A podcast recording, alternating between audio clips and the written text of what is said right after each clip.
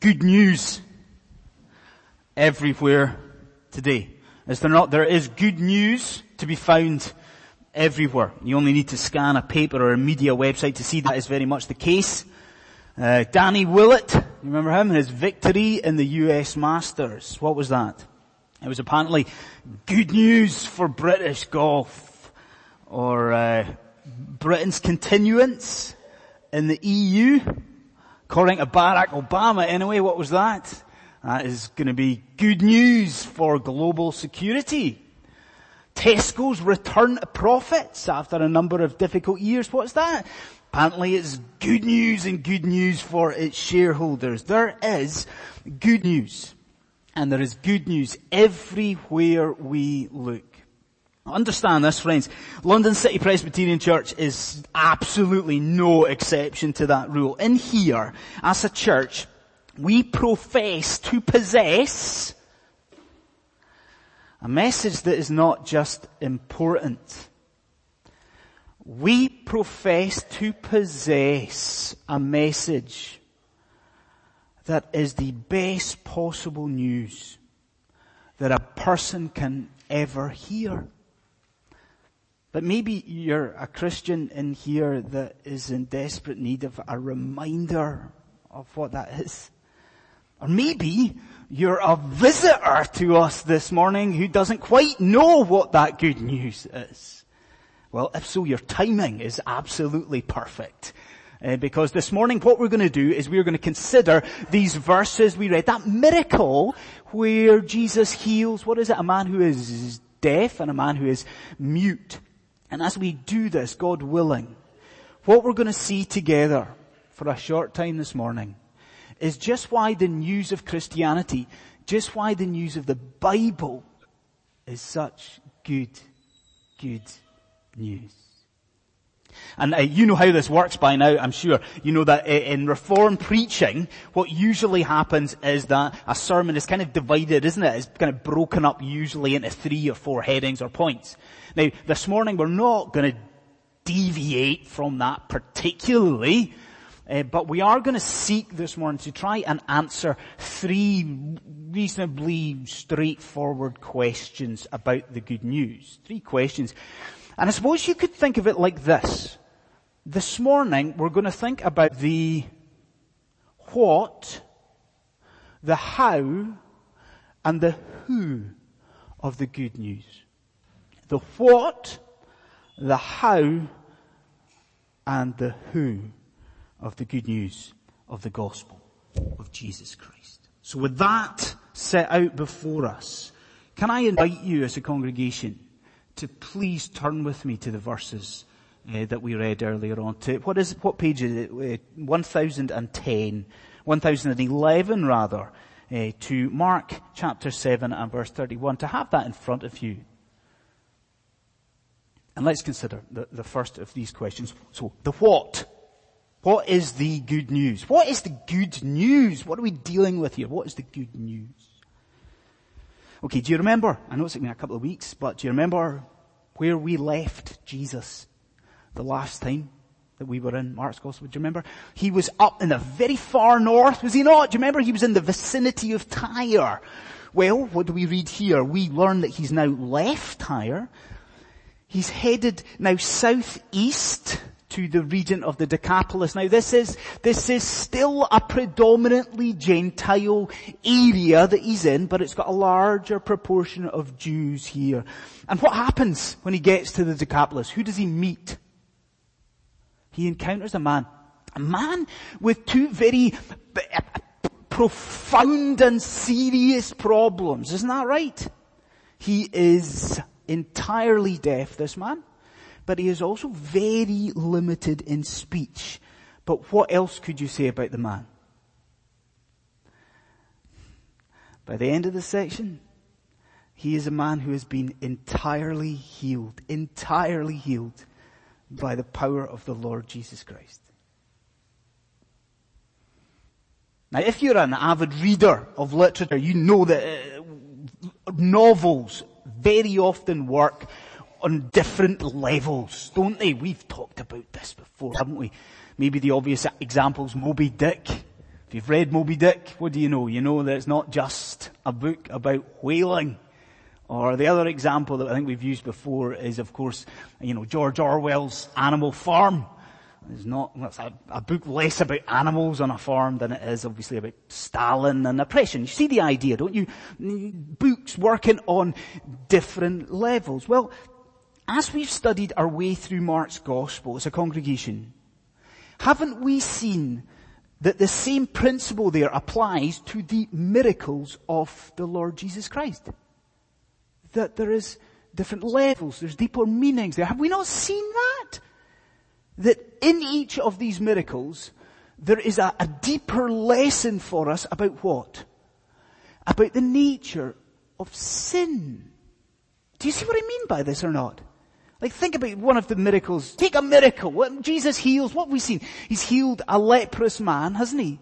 Do you see the deeper meaning? What is it? It points us to the power Jesus has to cleanse us from the disease of sin. Or let's go for another one. What we go for? Jesus heals a demon possessed man. Demon possessed. Do you see the lesson? Jesus has the power to free us, liberate us from the controlling power of sin. Do you see? In each of the miracles, there's this great lesson about the, the nature of sin. Do you see the point? When we come to this episode and this miracle of Jesus, you see what we're not supposed to do. We're not supposed to stand back and go, oh, this is nice. Jesus has made this man hear things. No, we're supposed to see in this, to look for the deeper, significant spiritual message here. And what is that? Is it not, friends, that sin deafens humanity to God? Do you see that? Sin deafens men to God. Now what does this mean? Well, Every second Thursday evening, we as a congregation, uh, we meet for prayer. The congregational prayer meeting, we meet through the back in the room at the rear of the church here. And, uh, you know, it's a reasonably informal meeting where we get together, we, we discuss prayer points to do with the congregation across the world, and then we, then we pray. For the most part, it works reasonably well. Uh, but then towards about half past seven, as the meeting sort of drawing to a close, get this, an orchestra meets in this area out here. A full-blown orchestra meeting out here.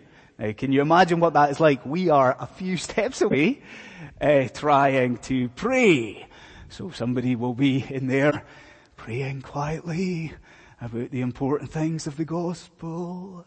And all of a sudden, the brass section will uh, begin to warm up, or the man on the timpanis decides that he wants to start before half past seven. And of course, we are in there, aren't we? And we can't hear ourselves think. You know, is that person still praying? I can't hear if this person is praying. We cannot hear a thing.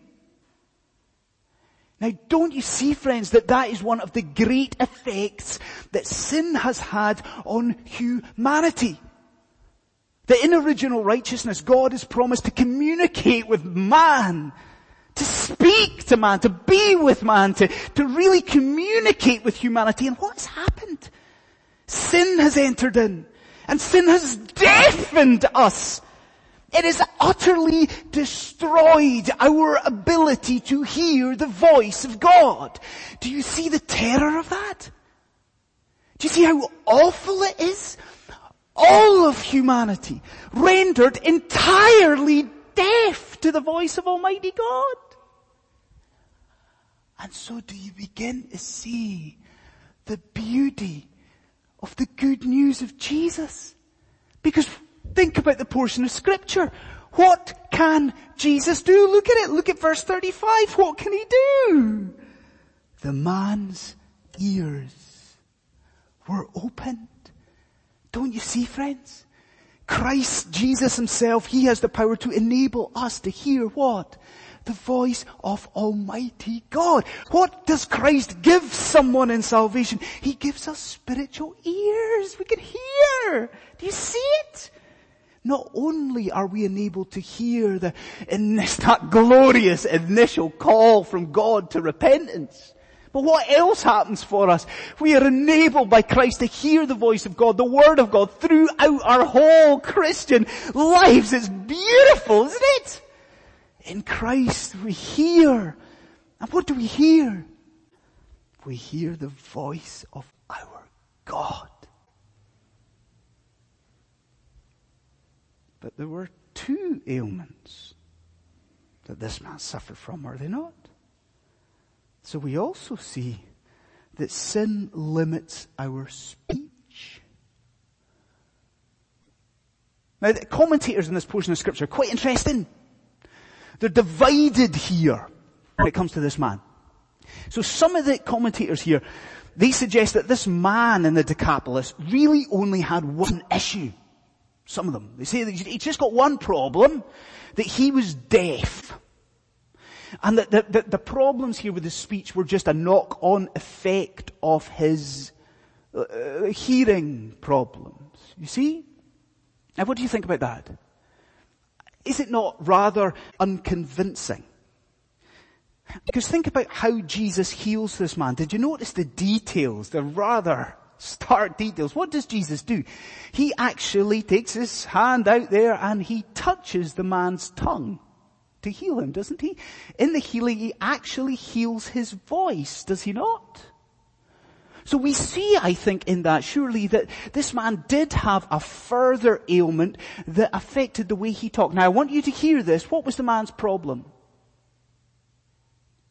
He could speak, but he could not speak properly. Now friends, I want you to see in that a further effect of sin on humanity. Do you see it? Like yes, we can communicate, can we not? Like we can speak, we can speak to each other after the service. We can speak and communicate to our friends. We can talk to our family. But do you see what sin has done? Sin has impeded our communication in the most vital way. We can talk, we can speak, but what is our problem? We cannot speak to God. Is that not the problem of humanity? And I do want to ask you this morning and here just now whether you fully see and appreciate the gravity of that situation. Do you see what we're saying here? We are saying that in the fall, that all of humanity, the whole of humanity was rendered speechless by sin. Do you see that? That even if we were to hear the, the call of God, what's happened because of sin? We cannot respond. We are voiceless. We are mute. We are powerless and we are facing therefore the consequences that sin brings. And so again, I say to you, don't you rejoice in what you're reading here? Because look again, what can Jesus do? Look at verse 35. What can Jesus do? The man's tongue was loosened and he began to speak plainly. Do you see what it is that Christ does in salvation?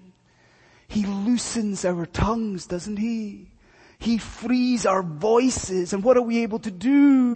Christ gives us the power to call out to God for what? For the forgiveness of our sins. I wonder if you're a Christian this morning, do you see what God has done for you?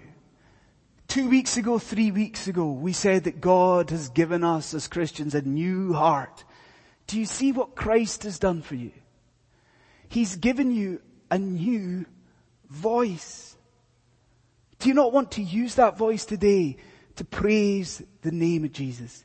Do you not use that voice this week to go out and to testify to other people, to tell them to use this voice, to show them where, to tell them where healing can be found? But maybe you're not a Christian, maybe you're an unbeliever. If so, I wonder just now, do you begin to see it? Like, do you begin to see just why we call it good news? I mean, think about what we're seeing here. What is the gospel? What is this good news? It is a message of eternal spiritual healing. And from what? From what are universal ailments of sin.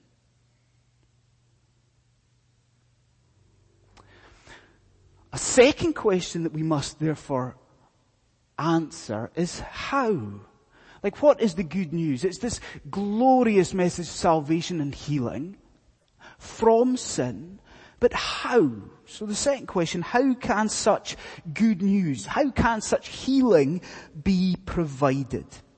And I tell you what, here I think we need to focus on the way in which Jesus restores this man. Because would you not agree with this? If we compare this miracle that we're, we're looking at today with everything that we've seen and all the other miracles that we've looked at in Mark's gospel, would you not agree that there, there are many more details here in the way in which Jesus heals the man? Do you see that?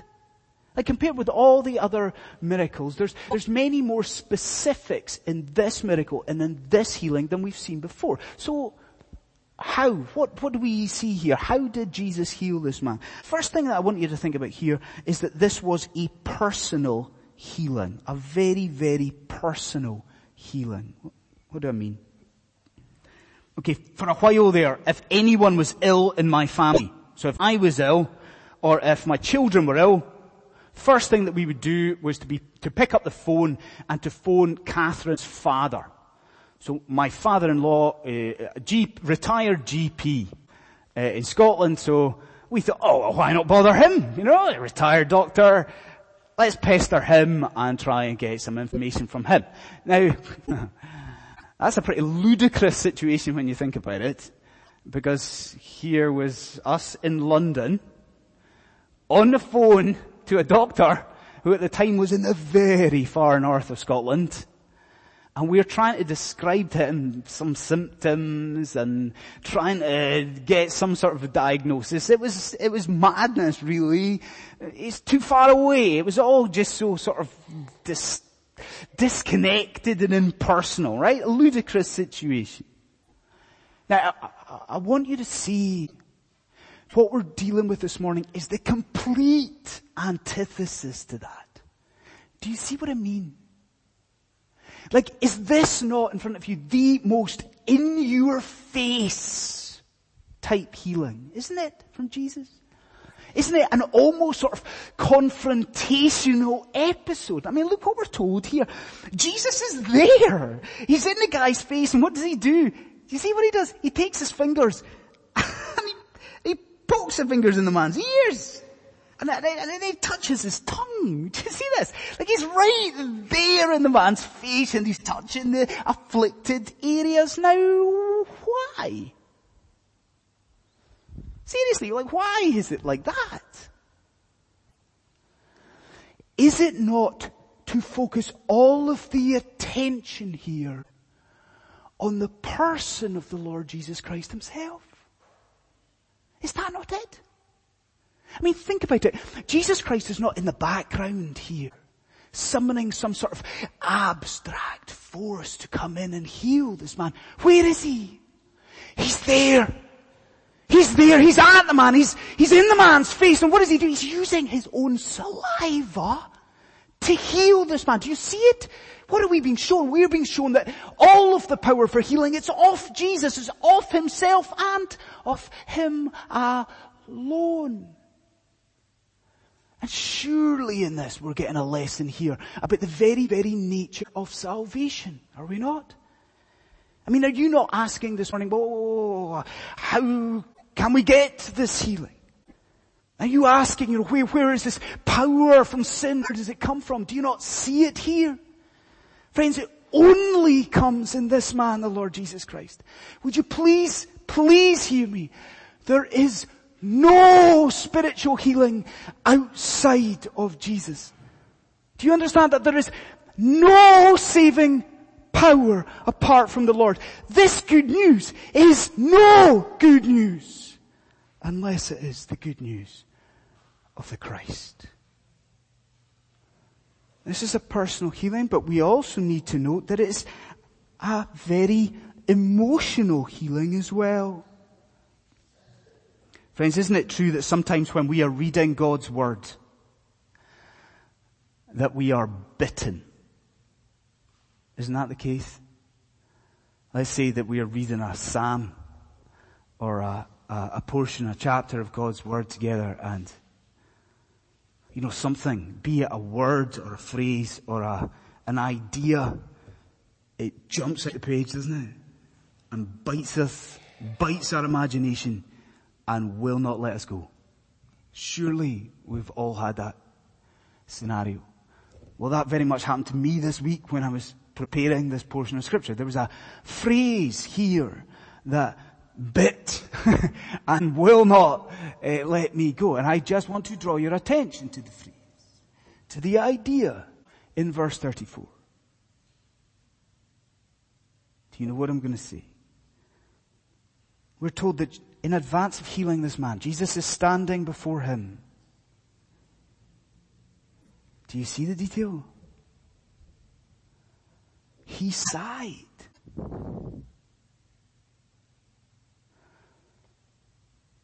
And is that not an arresting uh, idea? An image? That the incarnate Son of God, the, the agent of the very creation itself,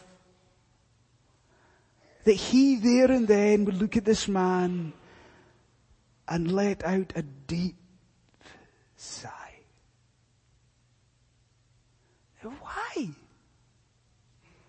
I mean, what, what, what, what is going on there? Well, is this not a sigh at the deep emotional cost of this moment? I mean, is Jesus not sighing because he sees the sheer and utter hopelessness of this man? He looks at him and he, and he sees the awful predicament predicament of this man. And you see as well, don't you, that he is not just sighing at this one individual. You see that? You see that at this very moment, Mark chapter 7, the Lord Jesus Christ is looking through this man and he sees the awful predicament of all of humanity. He sees the, the, the hopelessness of all humanity because of sin. And what does our Lord do? He sighs Luther puts it like this. Luther says, this sigh was not drawn from Christ on account of the single tongue and ear of this poor man, but it is a common sigh. A common sigh from Christ over all the tongues and ears. Yea, over all the hearts and bodies and souls of men. Do you see it? Our Lord was so grieved by the predicament because of sin that what does he do? He sighs here. But then what would he do? So grieved was he that he would go on to Jerusalem. He would go on to Calvary. He would go on to the cross. And he would sigh his last for the salvation of his own. And then we must note as well that this was a very vocal healing as well. And in many senses, this is the main event. See these other details that we've been given. There's a host of all these other details that we could have looked at. But all of these details are leading up to the moment where the Lord Jesus Christ stands there and He What's the climax of it all? He speaks. He speaks. You notice that, that that's the emphasis. Mark records his words in Aramaic and then he records them in translation. The emphasis is on the fact that Jesus speaks at this point. Now, What I want you to see is the beauty of what it was that Jesus exactly said here. So would you look at that with me? It is verse 34. So there is this deep sigh from our Lord. What does he say to him? Ephphatha, which means be. What does it mean? Be opened. Can I ask you, what do you think's going on there? Be opened. What's going on?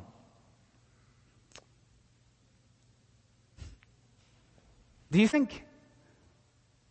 What's, what's, what's Jesus speaking to? Be opened to a deaf and mute man. Do you think he's speaking to the, the, the man's ears? Ears be opened. Do you think he's speaking to the man's vocal cords? Be opened. You're wrong if you do.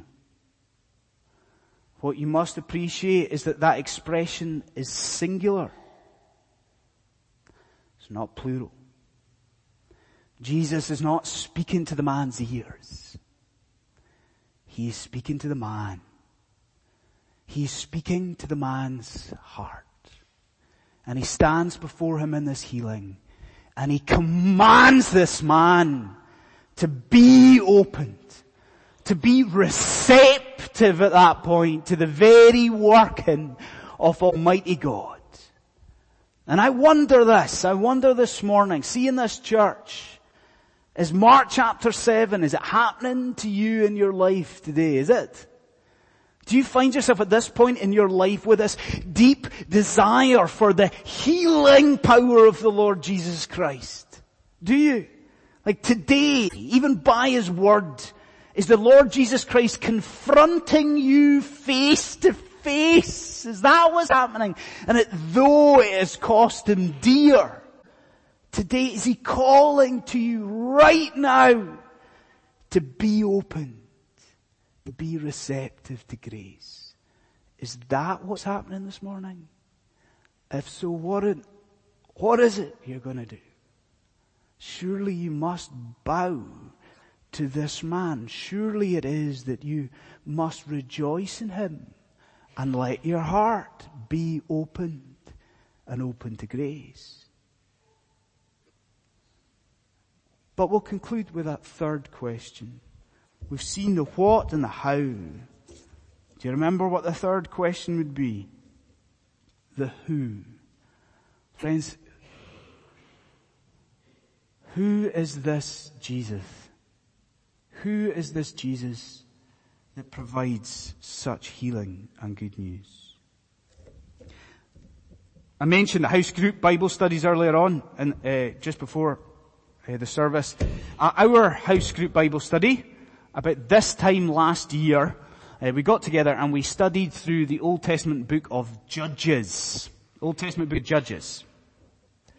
And uh, what we discovered is that the Old Testament book of Judges works through a series of cycles. Do you see what I mean by that? I'll show you what I mean by that. So it starts with the people of Israel and they rebel against God. And then they suffer oppression because of that. And then the next stage is that they cry out to God. And then God delivers them from oppression by raising up a judge. Guess what happens next? The cycle begins again. The people of Israel rebel. And they suffer oppression.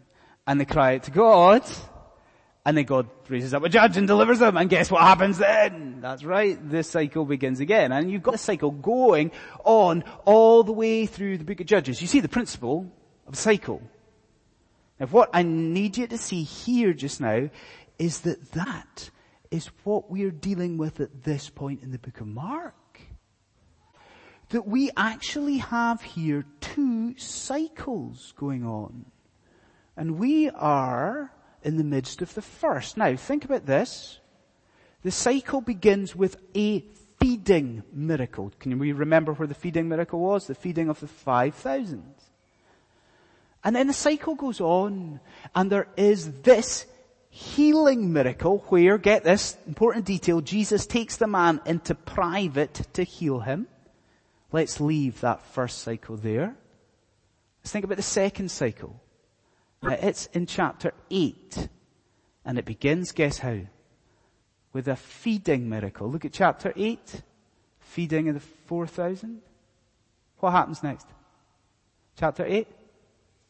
A healing miracle where someone is taken into private by the Lord Jesus Christ to be healed. Do you see? Now, this important thing. The second cycle culminates in that very famous confession of Christ by the apostle Peter. You know Peter's confession of Christ. That is the apex. That is the final section of the second cycle, the confession of Christ by Peter. So do you see what that teaches us about the first cycle? Where is the apex of the first cycle? Where is the pinnacle? Where is the last section? It's right there in front of us. Look at verse 37.